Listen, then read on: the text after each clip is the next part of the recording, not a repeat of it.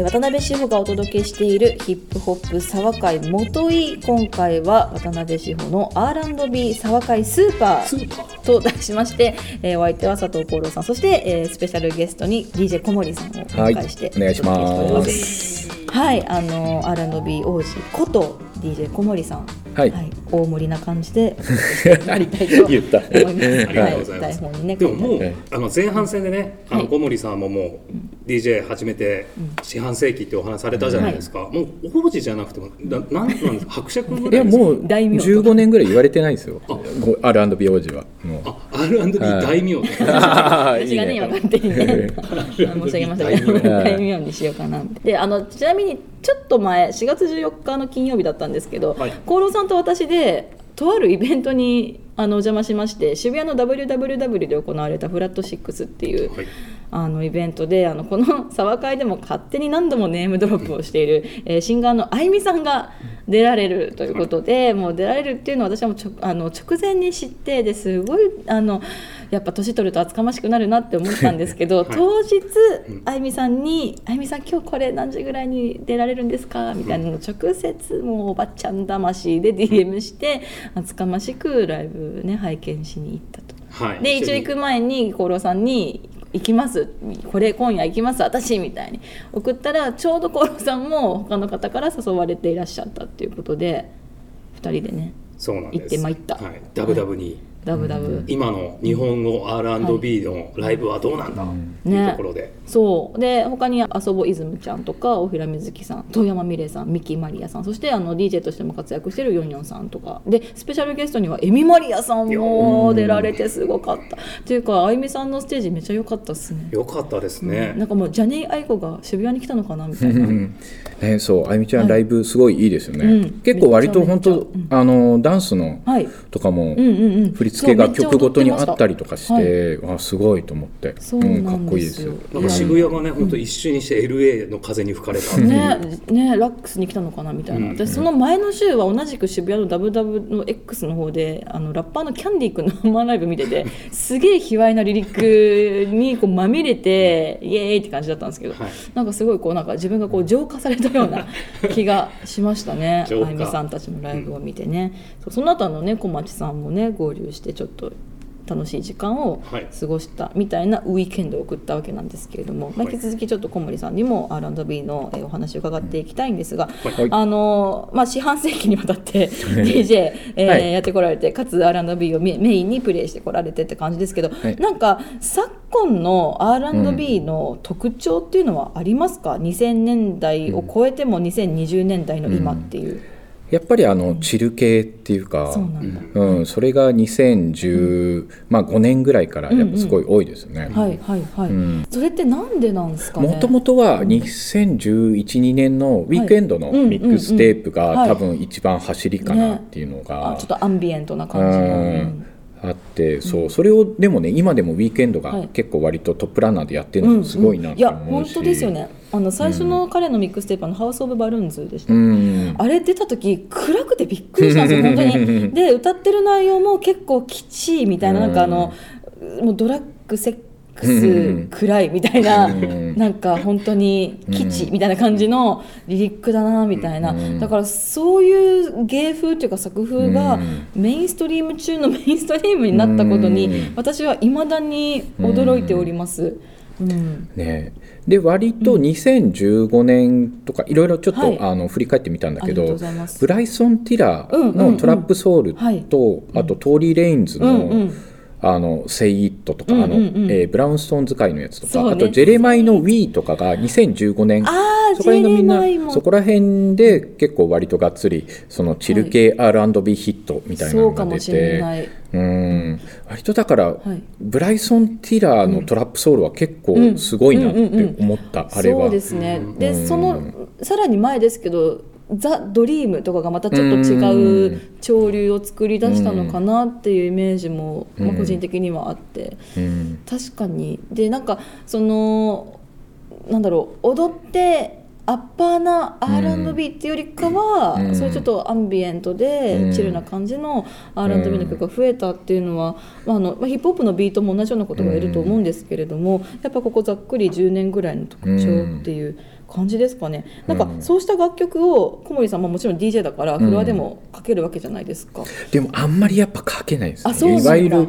うん。いわゆるチル系は、はいはいはいはい、うん。かけづらい。うん。お客さんもちょっと引いちゃうみたいな、ん。そうですね、んうんやっぱ小森さんとしてもそういうちるい曲ばっかりがどんどんどんどんリリースされていくと、ん。クラブ DJ 的に、うん困る困る。な ちょっとん。BPM やっぱりもうちょっと90以上出してくれよ。みたいな、うんちゃんとそう踊りやすい曲が出たらいいなっていうのはやっぱりずっと思ってるし、まあ、DJ も結構みんな言ってる、そうかそうか、そんな中あこれはじゃあ久々にクラブヒットになりそうだなみたいな最近の新譜って何かあります、でもやっぱり2000本当去年は割と、なんだろうここ12年で踊れる曲がすごい戻ってきたっていうか、うんうんうん。でまあそれこそまたビヨンセの話になっちゃうんだけど、まあ、はい。はいビヨンセのアルバムが本当に、なんだろうがっつりダンス系に、ああルネサンス、うんはい。なってきてやっぱいろいろすごいなって改めてこう思ってまあ、コロコロナでこう世の中うんこうおとなしくなってきたところで、それが終わり終わってきたところでダンスアルバムなんだなっていうのが、うんそうですよね。まあ、いわゆるちるい曲が1曲もないはい。アルバムを、うんはもう絶対これ確信犯で、まあ、そういうんダンスのあのハウスのネタ使ったりとかはいはいのしてきてるし、うんうんまあなんかそこら辺がやっぱりすごいなっていうのは。そっか、まあ、確かにあれはあれで非常にエクストリームな。でかつうんまあそこにこうブラックでクイアでっていうような文脈もありきのアルバムだったんですけど、なんか片や例えばリゾーみたいなアーティストがめっちゃこそうファンク、うんディスコみたいな方向に行ってたり、うん。なんかたセザなんかはもう本当にちょっとシンガーソングライター的なうん。魅力も今すごくこう押し出してて、うん。なんかこう分岐点なのかなみたいな感じがちょっと個人的にもあそうります。ですね。割と、うん。ん。ここ12年で、はい。なんだろうそういうダンス系の曲が増えたし、売れ売れてるっていうか普通に、うんうんうん。なってきたなそれはやっぱり世の中のムードとかうもん。あると思うんで、ね、確かにね。もう、うん。ちょっと暗くはいられないみたいな 感じもあるかもしれないですし、うん。ちなみに小森さん的になんか昨今非常にこううん2000年代初頭、まあ、90年代後半ぐらいの楽曲がサンプリングされて、うん。またヒットするみたいなうん。こともあるじゃないですか、なんかそういった風潮についてはなんかど どのようにお考えですか？いややっぱ、うん、あんまいいと思うものは少ないなっていうのは、うん。すげえうん安易安易なサンプリングが増えちゃって、なんかね、うん。もうちょっとちゃんと作ればいいのになっていうのが多いかな、やっぱり、だからそのさっき言った、はい。えー、とトーリー・レインズの「セイット」とかは割と結構衝撃だったっていうかそのクリエイターとしてやっぱ、はい。うん、あのなんだろうもろ 90s はい R&B そうですよを BPM 半分でうん使うんだっていうのがんすごいなって思ったし、でもそっからなんかあんまはい。別に進んでないよねっていうか、うん。その、うん、クリエイティブなところでは、はい。次のレベルにはそんなにいってないかなっていうう、ん。うんあのウィークエンドとからへんから、うん。そっかなんかそういう今流行りの2000年代ぐらいの曲をうん。ちょっと焼き直したみたいな感じでサンプリングしてうあとやっぱそのブライソン・ティラーとかのなんかネタ使いのなんかあのふわふわさせてうんなんかナインティーズの使ってるんだか使ってないんだかわかんないみたいなうん。めちゃくちゃフィルターかけてはい。っていうのがうんすごい斬新だなと思って。そうですね。だったのに割と最近なんかもろ使いみたいなのが多くはい、そうなんですよてね。そう。でなんか全然それはそれで新しい時代のトレンドだから全然いいんですけどやっぱ当時その原曲をうん。なんかリアルタイムで体感しちゃってる身としてはうん。どうしてもそのリアルタイムの自分の思い出が邪魔しちゃってうん。そうあれをサンプリングしたこれかみたいな。うん。なんかうん。その昔の思い出をやっぱどうしたってこれは個人的な話だけど超えられないからうん。なんか邪魔なノイズが入ったままうん。あー、まああーシスコのねトングソングをこういうふうにサンプリングしたはーみたいな。うんあのファレルがあの時作ったビートをこういうふうにうーんみたいな。そうそれがちょっとなんか私もこう聞くたびに戸惑っている、うん。はい、ところではありますね。なんだろう。まあそれが本当に手法として、うん。まあすごい使われちゃってるんだなっていうのが、そうね。うん多くて。まあでも結構ダンスミュージックとかでもめちゃくちゃ多くて、ハウス。あそうなんですか？界隈とかでも、うんうんえー、と去年あの、はい。去年一昨年とかで、チェリッシュのうん、うん、ああのトゥイトゥイトゥそうそうそう。イトゥイうん。とかがもうあの ED、うんまあ、うんハウス系の DJ が使ってめちゃくちゃ売れたりとか、へあと普通にデビッド・ゲッタがあのメアリー・ジェイの「ファミリー・アフェア」はいはいはい。はいもうまんまほぼハウスにしただけみたいなのとかへ出たりとか。この間こちら見てても、うん。ケニー・ビーツがチェリッシュのツイートツイートの,、あのエディットかけてました、ううんん。ですごいなんだろう、まあ、そういう世の中世界的にまあはい。2000年代の曲がすごい人気にはなってて、でああいうなんだろうシアラとか、うん。ミッシー・エリオットとか、うん。あそこら辺の曲がすごい使われててうん、。そうなんだ今なんかうん。クラブシーン的にはテックハウスっていうのがめちゃくちゃ強くてうん。まあ EDM とテクノとハウスの中間みたいなええいいとこ取りみたいな感じなんだけどそこら辺でブラックアイドピースとかうん。グエン・ステファニーとかのめネタがめちゃくちゃ使われてて。そうなんだ、そうだからわたりあー。割と今年シアラとかすごいなんか来るんじゃないかなってちょっと個人的に思ってて。あでもこの間私もその紅茶ら見ててジうん。ャクソン・ワンってすごい、うんあの中国出身の人気うん。アーティストのステージにシアラが出てきて、うん。グッディーズからのうん「O」のイントロだけやって、うん。で、まあ、レベルアップもやってみたいなもうシアラ爆裂メドレーみたいな、でうん。その最後に XG が映像でコラボしてて、あなんかもうこういうとこういうコラボがあのありな時代なんだすっげえとか思って、うん。でミッシー・エリオットも確かにここ12年すごい再評価されてる感じもしますし、でミッシー・エリオットもなんか最近スクリレックスがミッシー・エリオット、うん。ね。フィーチャリングでやってはいはい。すごい、うん、受けてるし、なんかそこら辺がシアラミッシーとか、ううん。んなんかそこら辺が来てるなっていうのが、ルーズコントロールコンビが。ね。本当ですよね、うん。フローもね UK のね、うんそこをサンプリングそこら辺がすごい今っぽいんやだなっていうのはなるほどね、まあミッシーのねシザービッチをうん。ビーヤーがサンプリング。ビアーがね、うん。ビアービアーがね、やっぱ来るんですね。なんか揺り戻しみたいなものは、ね、97年からまあ99年2000年代初頭ぐらいまでのね、確かにね、やっぱりそういうなんか売れた曲って結局フックがちゃんとしてるから、うん。まあ、メロディーにしてもトラックにしても、うん、一回なんだろうう売れたっていうことはみんなが引っかかったメロディーとか、ね。うんうんうん。トラックだから、はい。まあ、それをやっぱり使い回すっていうのは、うん。まあなんか、ううんんまあ理にかあってなってしかるべきかな本当ですね、うん。ちなみに小森さんが今注目しているアーティストやプロデューサー、もしくは R&B のサウンドのこうトレンドみたいなものって何かありますか、えっと前回の時にちょっと話したんだけど、はい。はい。そのえービヨンセのリミックスした「エセントリック」うんうんうん。っていうアーティストとか、はそこら辺が結構なんだろういろんなそういう R&B のブートレグのリミックスだった。り、へー。えっとシザのアルバムを結構丸々1枚ぐらい勝手にリミックスみたいなのやってたりとかあそういうま、まあ、マッシュアップも含めて、ええええなんだろうそれこそジャルールの「Always on Time」とのなんかマッシュアップみたいなやってたりとか。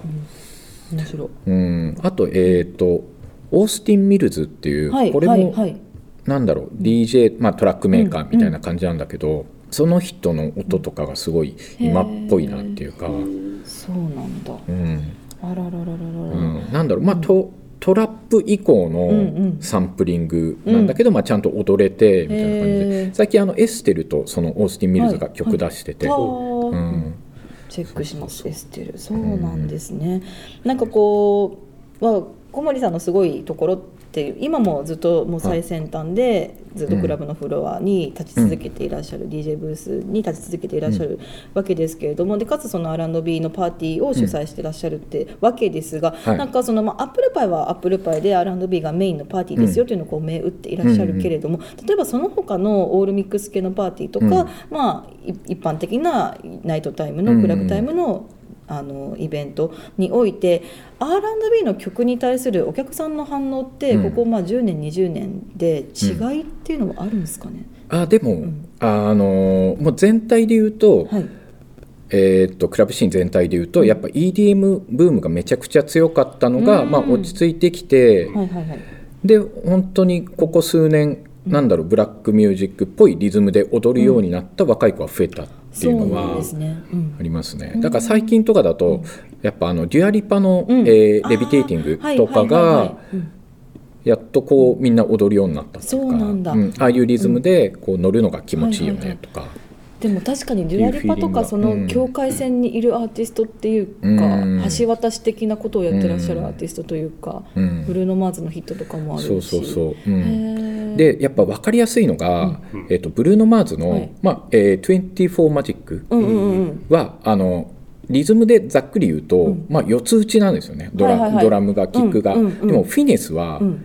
あのニュージャックスイングなんで。そうですよね。もう若い子は全く踊れないっていうか、あそうなんだ、うん。フィネスはカーディビーのラップが入ったとしても、あらららやっぱりそういうあの、うんニュージャックとかの文、なんだろう。やっぱブラックミュージックの文脈がないと、まあ、結構踊りにくいわあ知だなっていうのが。らなかった、うんフィネッセ踊れねえだと？えじゃあもうガイとかテディ・ライリーとか みたいな止まっちゃうみたいな、うん。だからまあそういうのが好きな子はもちろんいるし、ええええ今でもダン,、うん。ダンサー、うんうんうん。ダンスではい。そういう曲でガンガン踊ってる人はいるんだけど、一般層では、はい。まあ、まず刺さらない。なるほどね。そっか、うんそういうのも一つバロメーターになるのか、なんか私の浅はかなイメージだとなんかブルーノ・マーズはみんな大好きみたいな、ん。勝手な、ううんんイメージでした。そう。そうなんだ。でもなんかねそこがすごい分かりやすいなと思って、はい。24マジックとうんうんうん。フィネスとで。ね、うん。はさすが現場のご意見ですね。あね現場のご意見ですね、あとやっぱ、あの最近また改めて思うのが、ブルーノ・マーズん。がやってることがすごいなんかめちゃくちゃ現代的だなと思って、あのシルク・ソニックはい。とかもやっぱりすごい人気あるし、まあ、ちょっと一般のそのクラブでは書けないんだけど、まあ、ええそういう自分の R&B のパーティーとかでも、誰でも若い子も好きだし、うん。我々40代50代でも全然好きなんだけど、やっぱブルーノ・マーズの何がすごいって「あのリーブ・ザ・ドア・オープン」とか、なんだろう、まあ、いわゆるす70年代ソウルを、あのリスペクトして作ってるんだけど、そのフックの多さ、なんかもうイントロから、バースから、はい。B メロから全部がなんかうん。キャッチーで全部が覚えられるっていうか、そういうことか、うんもう本当に、なんだろうただなんか流れていくみたいはいははいない。時間が一瞬もないっていうか、すごい、うんどそれがこを切り取そうそうそうそう。どこで15秒とか切り抜いても、なんかフックがあるっていうか。はいはいはい、うん。そうなんだ。そう。それはやっぱ24マジックとかあそこら辺のうん。とかもそうだけど、まああの、はい。最初から掛け合いだったりえとか、えええええ確かにね、うん。でもああいう掛け合いとかを歌物に落とし込むの多分相当難しいっていうか、うん普通に寒,、ね。寒いじゃん、うそうですよね。正体正体うんそうそうそうそう。そうだよね。なんか、うん。その恥ずかしいしセッションしてる間の偶然うん。のジャム感みたいなものをパックしたのが、うん。ああいう掛け合いになると思うんですけど、うん。それをやっぱ狙ってバッチリかっこいいものになるって、本当の奇跡というか、うん。ですよね。うん。へえそうなんだ。なんかこれは私もあの他のライターの方にもちょっと、うん。あの言ったことがあるんですけど、うん。自分のラジオでも言ったか分かんないけどなんかねブルーノ・マーズはなんか私の中でやっぱ綺麗すぎちゃうんですよ、うんその完成されすぎちゃってて、めっちゃ綺麗に作られたレプリカみたいなうんイメージで、で、うん。彼のステージも直接見たことあってめっちゃ感動したけど、うん。なんかそのなんだろうすごい変な話だけど、やっぱグッチメインとかを愛する身からすると、うん。やっぱ綺麗すぎるというか、うんどこを切り取っても、うん。そこにちょっと、うん。なんかもうちょっとなんか、うん。粗さというか、うん。えぐみみたいなのがうん。あってもいいのになってだからそれがアンダーソン・パークだったんだなあそう。そうそうそうそうそう。だからそれがすごいなっていう、確かにね、うん、それをまあやっぱ自分で分かってるだろうし、最後のラストピースが、うん。ああいうなんか、うんうんうんうん。なんだろうもう狂ったようにドラムはい。叩きながらラップのできうんうんうんうるんあれだったんだな、はい。アンダーソン・パークっていうのが分かってるのもすごいし、本当っすね。うん。あじゃあ塩鍋さんのそういうマインドを持ってる人たちはきっとそれなりにうん。いるだろうっていうところで、シルクソニックが出来上がった可能性が、だから結構やっぱりシルクソニックとかもその、なんだろう。まあ、いわゆるその向こうの黒人ガチリスナー層では結構賛否両論ある、っていうのはねよくまあ、ブル聞くし、ーノ・マーズ自身も別にうん。アフリカン、アメリカンではないという。ね、まあ、でそのソウルミュージックに対してちょっとなんか、うん。その焼き直しじゃねえか。はいはい。でもなんかいやじゃあ作ってみろよっていう、まあねなんか、それぐらいクオリティが高い、はい圧倒的に、あれは絶対、うん。そういうなんだろう、うん。まあ本当にまだだから、まあ、ちょっとマーケティング的な部分ももちろんあるんだけど、にしてもそれにしてもよく曲がよくできすぎてるっていう。うん、いや本当本当そうなんですよ、それめちゃめちゃ感じてるんですよね。うん。でちなみにあの、はい。小森さんも、まあ、先ほども名前うん。出ましたけども、あいみさんと一緒に、はい。あの曲を作ったりもしていらっしゃる。であの前回、うん。あの配信した中でもこう最近やっぱり、まあ、イリさんリリさんエイビッチさんとかのこう日本語の R&B ソン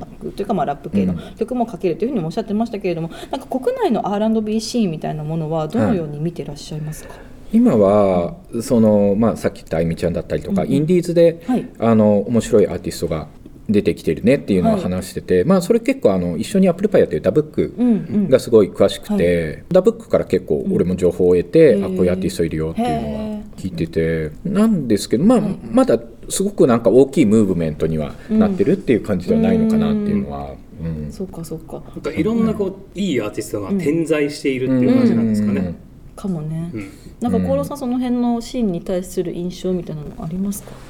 いいアーティストはいるなと思います。ただこの人って誰とつながってるんだろうっていうのが、うん。やっぱあの例えば Apple Music だったら、い。そのこのアーティスト聴いてるのはこういう他にもこういうアーティスト聴いてますよって出てくるじゃないですか、でもこの人とこの人って、うん。まあ、つながってる感じは、まあ、調べてみてもそんなつながってなさそうだなってなるんで、なんかまあとりあえず自分のやるべきことをやっているっていうイメージはありますけれどもね。やっぱり別に徒党を組めとは言わないんですけれども、なんかやっぱこの仲間感みたいなのって、ヒップホップはすごい顕著にあるとは思うんですけど、うんうんうん。R&B ってやっぱその辺がうんあまり帯同している感みたいな。うんまあ、これ自分の勝手な印象なんですけど、はい。本当に R&B シンガーっていい人が多い。いわゆる本当に繊細で、うんうんうんうん。なんか、うん、いい人だなっていう人が多いんで、はい。なんだろう。ぶっちゃけそんなにガツガツしてる人が少ないっていうのはね。ね。だからこそそういう、なんだろう、うん。まあ、う詩の世界だったりとか、うんうんうんうん。そういうメロディーが作れるんだろうなと思うんですけど、まあ、いわゆるその、なんだろうマイク一本で、はいねタトゥタトゥー入れてうんうん。マイクがあれば始められるっていう、そういうラッパーとかとはちょっと違うのかなっていうのは、まさにそうですね、そのなんかしおちゃんがその R&B サーカイで言ってた、ええ。まあ、ハードルが高い単純うんうんうん。にやっぱラップよりもはい。始めるまでのうん。勉強しなきゃいけないこと練習しなきゃいけないことね。すげえあるからね。うん。でそれをなんか教えてくれる人がね、うん。やっぱ日本では少ないだろうし、うん。まあ、だから今多分みんな YouTube とか見ながらやってるんじゃないかなっていう気はするんですけどね。海外のそういう。うんうん。確かにねそういうチュートリアル系うのんビデオたくさんあるだろうしね。ううん。ん。なんかスケバン的な存在っていないんですか？スケあバンってあいないんじゃないかな。えいたらでもどうするんです？えいたらだどうなるんですか？いやなんかあの、でもやっぱり見てると、まあ、トップにいるのはあ愛ちゃんというか R&B シーンっていうとうん。まあ日本で R&B うんのうん。トップ2が、まあ、僕の中で愛ちゃんと大地君なのかなっていうのは。そっかそっか、うんだからやっぱ愛ちゃんとかそういうエエビッチとか呼び込んでやってたりとか、ですうんね、そういうとこから、へうーん、確かに。なんかもう愛さんとか三浦大知さんのレベルになると、なんかもう R&B っていうイメージをもう超えたところに今いるって感じしますよ、まあいやまあまあだってでうん紅白とか出るぐらいだからね、うん。そうですよだからやねっぱこう、前の沢会でも話したと思うんですけど、なんかこう R&B っていうジャンルをなんかもう超越した存在になってしまはいうみたいな、はいはいはい、うん。そうですね、なのでなんかこう R&B っていう、うん。なんですかこうコミュニティコミュニテにィもうあまりなんかまあこれ多属して分ちょっと、まあ、俺の全然憶測なんですけど、はい。はい。割とその、まあ、ご本人たちはめちゃくちゃ R&B が好きで R&B うん。っていう意識があるんですけど、うんうんなんだろうな。レコード会社の方針的にあんまりそうしたがらないのかなっていうのは。ああ悲しい、ん。そうでしょうね。うん。売りづらいみたいな感じなのかな。うん。R&B アーティストっていうくくりにはい。従らないのかなっていうのはちょっと見て取れる。確かに、うん。だったらシティポップとか言っちゃう方がいいんじゃね？みたいなね。そうなんだ。そう。でも、うん。なんかあいみさんがうん。ツイッターだったかな？でおっしゃってくれた、うん。こうやって話題にしてくれるだけで、あの嬉しいみたいな感じのことをおっしゃってて、でも確かにそもそも話題にすら上がらないね。うんこともあるよなと思って、まあ、例えば本当にこう他の音楽評論家の方とかライターの方が、あのまあ、ビヨンセのトレンドについて書いたり話したりとか、そのもう一回じゃあフィリーのネオソウルを再興しようみたいなムーブメントとかはあるけれども、じゃあ国内でそういう音楽を好きでやってる R&B を目指して頑張ってるようなアーティストたちにスポットライトが当たる機会ってやっぱそんなないのかなと思う。まあヒップホップはヒップホップで、まあ、ラッパーはラッパーで皆さんね、うん。好き勝手やってらっしゃって、うん。そこをに注目するメディアもいて、うん。そうファンベースもあってっていうのが現状だと思うんですけど、やっぱそこってちょっと R&B でちょっとこう日の当たらないところに今うんいるのかなって思ったけれども、やっぱさっきも繰り返すけどあいみさんとか遊ぶ泉ちゃんとかが出たイベントもあるわけだし、まあ、ずっとあと、ね、あのそうしたイベントをこうずっと開催していらっしゃる、ね、方たちもいらっしゃるわけだから。はい。そうなんかもうちょっとねなんかこう私も勉強していきたいなと思いますね。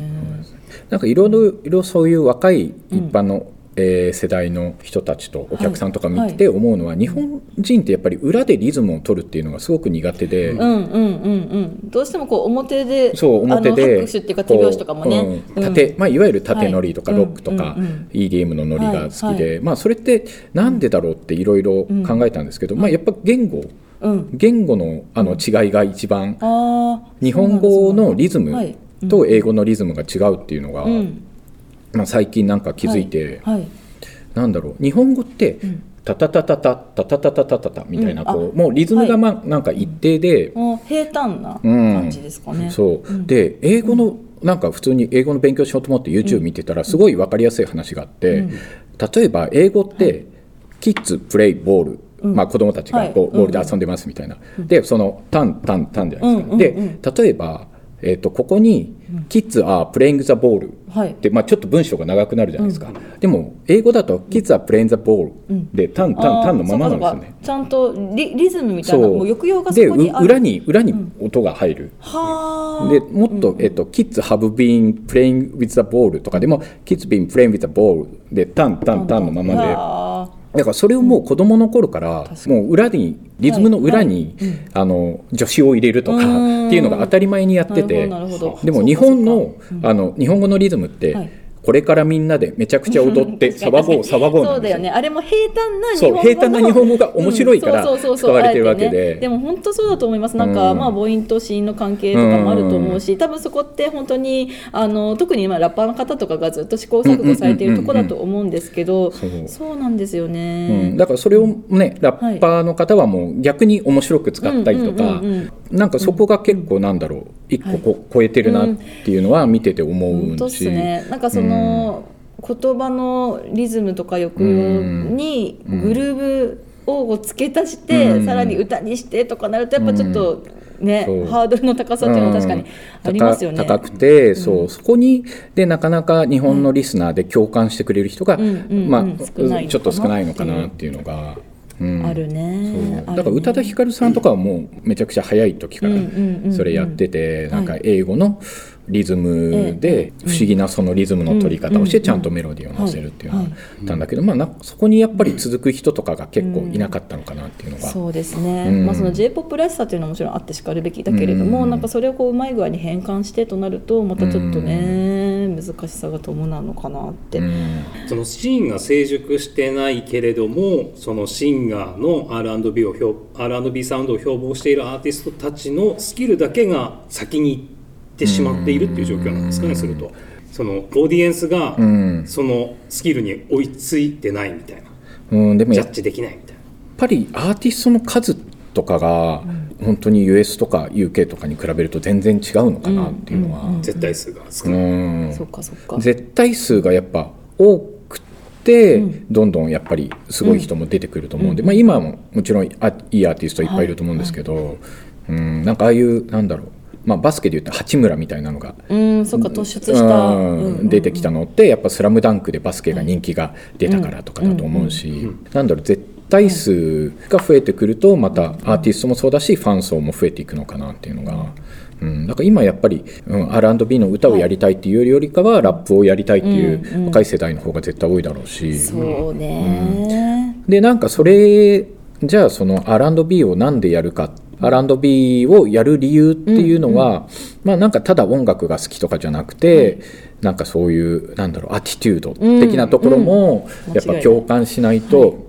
本当っすうね、ん踏み込まないだし。でも本当にそれこそ、まあねあのあゆみちゃんとかだっうんうん。たりとか、あとあの、まあ、エイビッチとかも、はい。まあ、くくりで言うと、まあ、ララッパーの方に入るんだけど、いわゆるそういうレディースのはい女性を代表するっていうことでうんうん戦ってると思うし、なんかああいうなんだろうそういう部分まあ日本って言ったらあのなんだろう、はい。女性差別差別がね結構女性の社会進出がなんか先進国中最下位とか言われちゃうような国なんで。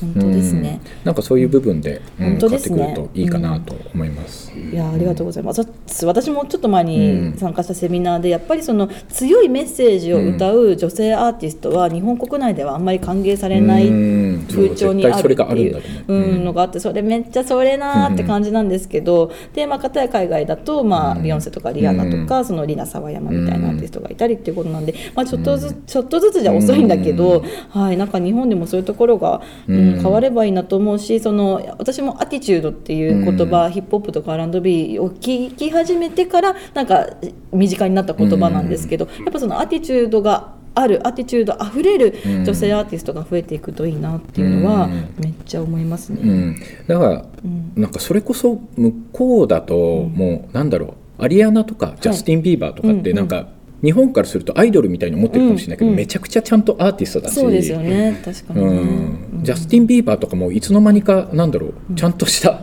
あ本当ですね。まあ最初はねベイビーベイビーとかだったけどそう。そうであ可愛いなって言われてたけども、ね。うんうんうん。今めちゃくちゃちゃんとしたアーティストだいしうん。アリアナ・グランデはなんだろう逆にビジュアルが可愛いだけで、うん。もう中身めちゃくちゃアーティストだし、うんうんうんうん。クリエイティブな部分も、うん、すごい本人がやってるみたいだし、うん、だからなんかそういうのが本当に日本でも伝わると、うんうんうん。なんだろう。ただおじさんにコントロールされる アイドルに憧れるんじゃなくて自分で発信することの意味とかがうん分かってくるんじゃないかなっていうのでまあ、そういう意味もあって、ビヨンセのホームカミングをぜひ見てくださいっていうのはや本当ぜひ見てください、もうホームカミング結構その黒人大学の歴史とか黒人の女性の文学の歴史みたいなものもこうね、うん。エッセンスが入ってるので私も本当にもう激激激大推薦したい作品だなというふうに思います。うん。コーロさんは今の小森さんのお話を伺って。なんかいろいろ聞いてて、はい。もう本当に学ばせていただいてたんですけれども、もう言葉もあまりしゃはい。喋らない方が僕はいいなと思って。そうかもしれないですね。ははい、で聞いてたんですけれども、はい。小森さんは今こう、はい。い、ろんな海外日本のそういった R&B の曲を聴いて、的なものも含めなんですけど何をもって R&B って決定づけてるのかなって。ああなるほど。うんうん。えーっとまあ、コード進行と歌のリズムの取り方うん。ですかね。うんううん。ん。やっぱり明らかに何だろう、まあ、コード進行とかはちょっはと論,、論理的に違うっていうか、うんうんいわゆるそのロックとかで使われてるメジャーコードじゃなくて、はい。はい。ちょっとテンションコードとかが入ってるうんうんうん。コードが多いのが R&B だったりとか。はいあとはまあささっき歌のリズムで言うと、まあ、j p o p だと「タタタタタ」って取るのを、まあ、リズムの裏で取るとか、なのでまあそうですね。で洋楽とかで言うとまあ基本的に、まあ、あんまり境目がないうん、今ですね。ね。ううん。うんなんかそのアップルパイでここから、ここまでは冒険しようかなみたいなそういうなんかせめぎ合いポイントみたいなのありますか？うん。まあジャスティン・ビーバーとかも全然ありだし、はい今も,、はい。もうそれこそピーチーズとかってね,、うんもう全然 R&B だし、ね。うん。だから曲によってうーんなんだろうな。でもクラブ DJ 的なところで言うと例えばその R&B パーティーはい。っていうところで言うと、ええ。R&B だけかかってるやっぱ R&B パーティーって面白くないっていうのが結構うん。アップルパイの、まあ、元からの、ええ。なんだろうマインドはい。っていう感じなので、なんでまあそこでどこで一歩踏み出すか、うん。一歩はみ出すかみたいなところは、うんうんうん。ずっとあるからなんかそれが、まあ、おお客さんとかによって違ううんのかなっていうのが、外国人が多い時は、まあ、ちょっと、まあ、普通のポップヒットみたいな「うん。パーティー・イン・ザ・ USA」とかなんだっけマイリー・サイラスとか、うんうんうん。みたいなものを、まあ、ちょっとリミックス入れてみたりとか、うんうんなんかそういう方がお面白いかなと思って、うん。だから俺多分、わざとずっとそういうのをやってきてるから、はい。なんかすすごい R&B だけ好きですっていう人からは多分ずっとなんか賛否両論あるあるんだろうなって思いながら。そうそうそうそう、まあね。うん、そういわゆるマニアみたいな人にまあそのクラブフロアにオーディエンスの方に向けた R&B ソング、その小森さんの中の R&B のこうん。の箱の中というか、うん。とまた専門で評論とかしてらっしゃる方が見ていらっしゃる R&B のこう箱の中はまあ多分違うとは思うんですけれども、うん。それぞれあってね,、ねいいということだと思いますし、なんかやっぱ、ん。自分的にはそのずっと同じことをやるのって、なんだろう。まあ飽きちゃうっていうか、うんうんうん。楽しくないっていうか、はい。うん。例えば 90s R&B のセット、はい。昔やってたセットって、アナログでやってたのって、まあその頃の音楽はもちろん好きなんだけど、はい。それを同じことをやりたいかっていうと今、うん。全然なんかやりたいと思わない っていうかもう DJ って本当機材が発展しすぎちゃって、なんだろうデジタルでもう本当にはい。同じ昔と同じセットやれって言われたらすげえ簡単っていうかもう今なんか飯とか食いながらでも多分できると思う すげえ、うんもうカニ食べながらでもできるなみたいな思った もう本当思うぐらい、ねうんうんうん。もう手拭いてからでもいけんなって思うぐらい カニ食べて。本当に、はい。うん、だから、確かに。うん。はい。まあだから、すうん。なんだろうなアナログとかで、はい。だからそれこそあのココ下北さんとかみたいに、もうあれぐらいアップデート、ねはい。してる人もいるから、うん技術をね。あアナログの方で、はい。はい。うん。うん。いやいただきましたすごいですね。いやーすごい山森小森先生うん。に山森聞いて、小森先生に山盛り。はい、聞いてまいりましたけれども、やっぱはい、改めて思いましたね、こ小森さんは聡明な方だ。いや本当に聡明な先輩でいらっしゃいますね。知的な方だ。いや本当にうん。私、あの大学が小森先輩う同じ大学を、ね。はいうん。卒業しておりまして非常にあの光栄に。いいやもうもう誇るべき先輩。や本だってね今しおちゃんこう講演とかねやってるもんね。講義？ねそうそうそう、ん。たまにね年一ぐらいね母校に帰ってね誇らしいですやいやいやいやもうすみませんって感じなんですけど、すごいこんな先輩後輩が輩出されたね。素晴らしい。素晴らしい。池袋別当の目の前にあるねもう別当はもう今閉店しちゃってますけれどもね、そうそうそう。そんな感じでちょっとまたぜひ R&B のネタになったら小森先生に。ですね。はい、いろいろまあちょっと日本語 R&B はいの突っ込んだところはダブックに、ええ。本当ですね、うん、聞いてもらえればい。いはいと思うんで、DJ ダブックさん。うん、ダブックぜひ、うんうん。はい。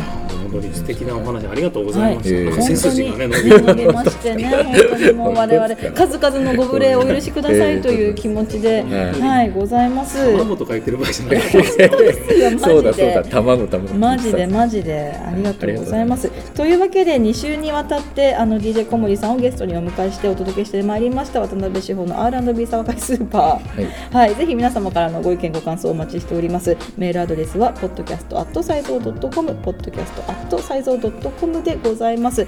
小森さん改めて本当にありがとうございました。はいありがとうございますありがとうございました楽しかったですありが皆とうございます様またじゃあ次回の配信会でお会いしましょう。さよなら。